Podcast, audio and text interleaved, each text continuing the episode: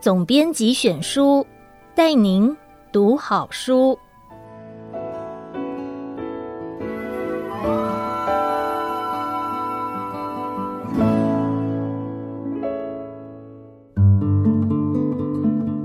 您好，欢迎收听爱播听书 FM 制作的书斋节目《总编辑选书》，我是天下杂志出版总编辑吴韵仪。我会为您挑选值得阅读的好书，让您花十五分钟的时间聆听一本好书，了解书籍的精华。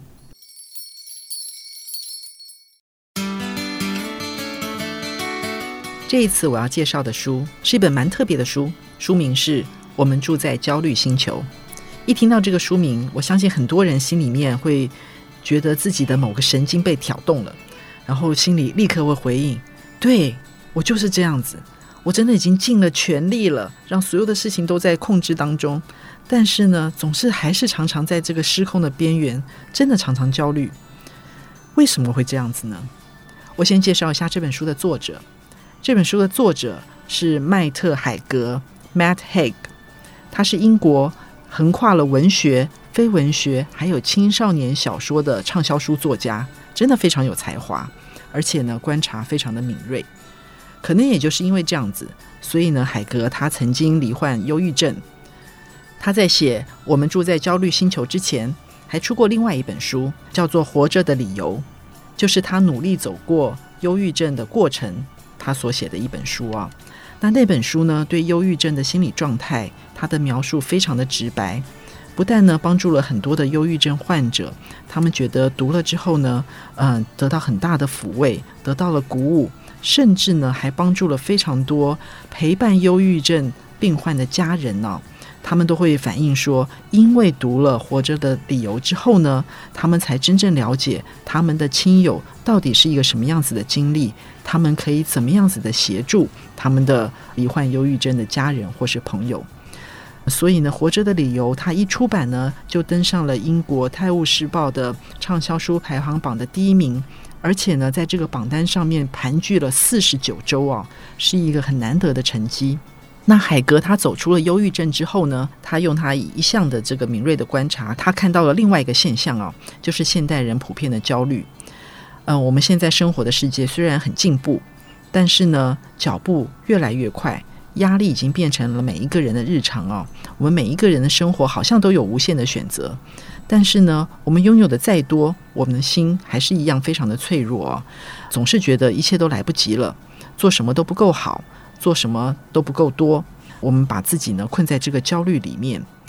那在这个已经失速的世界里面呢，我们要怎么样才不会跟着这个世界的要求一样的疯狂啊？其实呢，我们生活在是一个超载的世界啊，进步是超载的。我们每一个人呢，其实现在大部分的人啊，都是活在一个已开发的世界里面。我们的平均寿命是越来越长，到处都可以看到银发族一样可以玩透透啊。食物的选择可以又多又快，坐在沙发上面呢，按一个键呢，外送就可以送到家。我们每一个人都是有房子住，桌上有食物吃，生理的需求啊，解决是没有问题的。但是呢，衣食不缺之后，还是会有很多其他的问题。我们总是期待能够拥有更多，总觉得自己还缺少什么，总是拿自己最差的一面啊，跟别人最好的一面相比较。所以呢，生活再进步，拥有的再多，其实我们每个人的心里面还是非常的脆弱。那虽然进步超载啊，但是呢，坏消息也是超载的。我们现在的天灾啊是越来越剧烈，空气污染越来越严重，贫富差距呢也越来越大，还有呢。像这个 AI 啊，机器人啊，总是让上班族啊觉得说自己的工作可能就会不保了。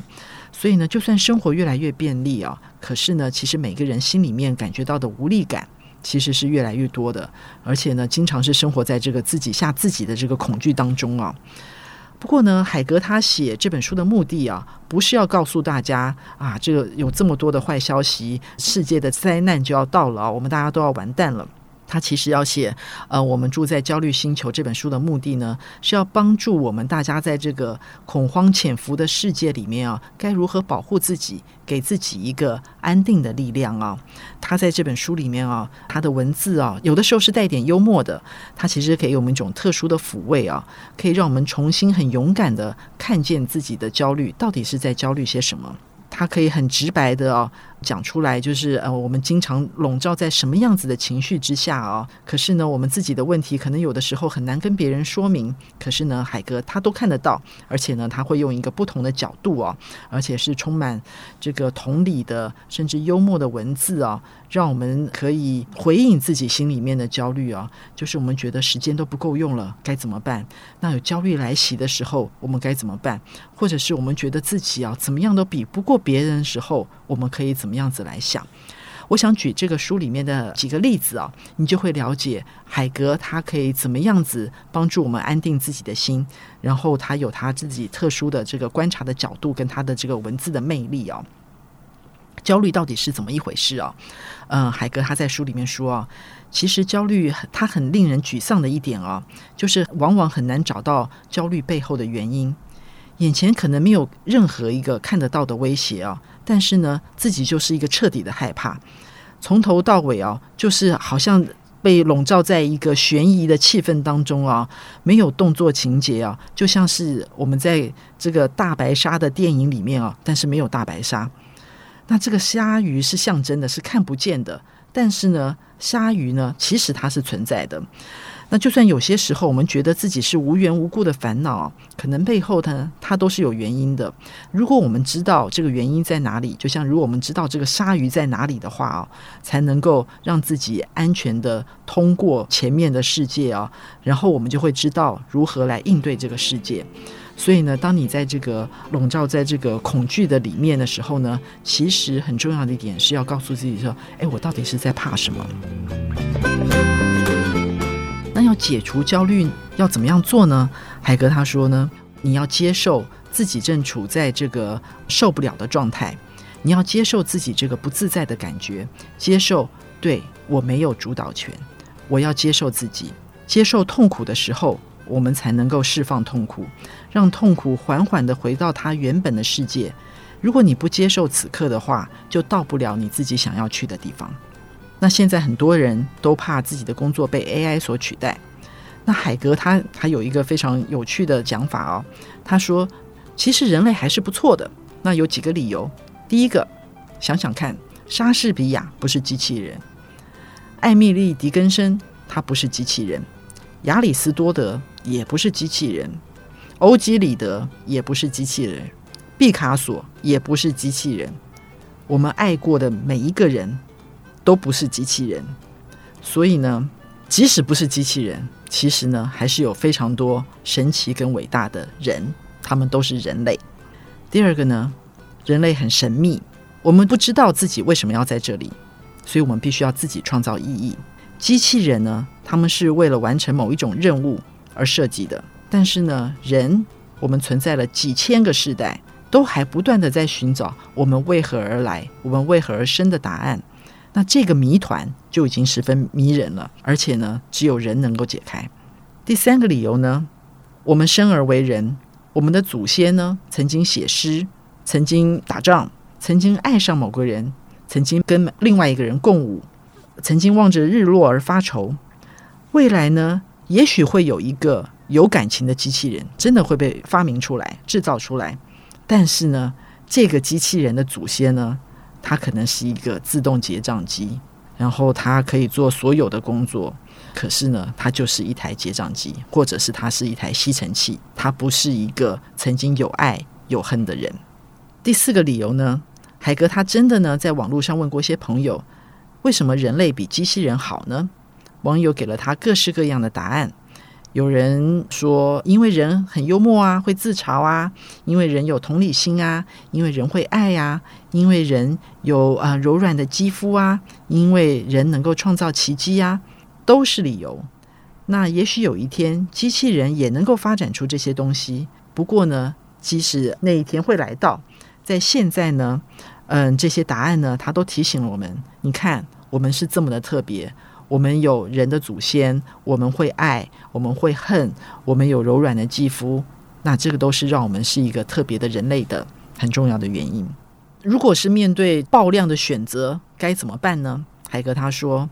我们不可能体验每一种人生，不可能看完每一部想看的电影，不可能去走到每一个我们想要去的地方，不可能到每一个角落。所以呢，我们必须筛选。”编辑眼前的选择，这才是我们很重要的工作，才不会被选择所拖累。我们不需要另外一个世界，我们所需要的一切都已经在这里了。只要我们放下什么才是不需要的，只要我们能够放下我们什么都想要的这个念头，我们就不会被选择所淹没。很多人都觉得自己的时间不够用，嗯、呃，海格认为呢，我们恐怕是被时钟奴役了，被发光的智慧型手机所宰制了。时间，它现在呢，不再是辅助我们的工具，反而变成是我们在为时间而发愁。明明我们已经发明了电子邮件，比寄信快多了。现在想要买什么，只要按下一个键就可以下单了。但是我们还是觉得时间不够用，还是觉得所有的速度都不够快。所以呢，问题呢，不是出在时间够不够，而是我们被刺激去做的太多的事情都已经超载了。如果进步来得太快，有时候会当下就感觉到已经身在未来，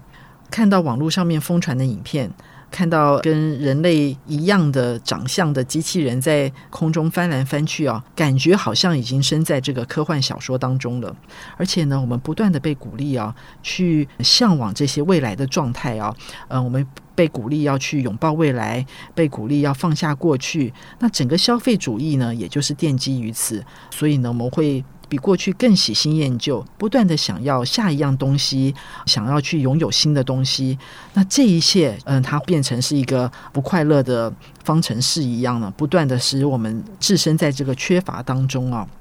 关于孤单呢，嗯，海格他有他的一个解方啊。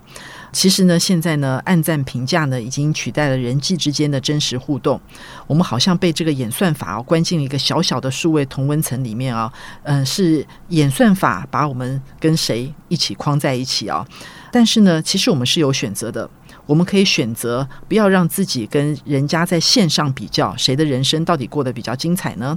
我们也可以呃选择不要去管这个演算法，让自己成为这个演算法算不到的一个独立的个体啊。我们可以让这个不断跳出来的通知跟讯息呢，等一下，然后我们自己走出门，跟真实世界里的朋友呢去喝一杯啤酒，喝一杯咖啡，聊聊天，那就不会那么孤单了。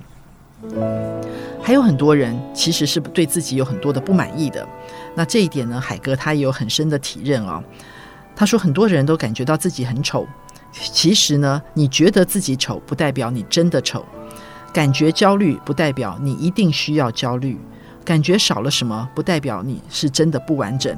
其实问题是出在你的感受，不在于你的外表。你不要透过一个不安的镜片啊，一直来检视自己。海格他自己在青少年的时候啊，曾经非常痛恨他脸上的一颗痣，然后他恨到呢，很想用牙刷把那个痣刷掉，这当然是没有用的啦。可是后来呢，他发现啊，问题根本不在那颗痣，呃，问题是出在哦，他不断的透过一个不安的镜片在看他自己的脸。现在呢，海格他其实蛮喜欢他自己的那颗痣的，他搞不懂以前为什么要这么的困扰，为什么要成天都盯着镜子看啊，都希望那颗痣要消失。他说啊，这就很像哈姆雷特跟这个罗生克兰。他说啊，事无好坏，是思考在评断好坏。人往往觉得自己不够好，但是呢，如果能够明白自己的感受跟实际的状况是两回事，那就没有这么多的实际的问题需要去烦恼。假如呢，我们觉得自己长得不够帅，身材不够火辣，该处理的不是我们的身材，不是你一直要去减重。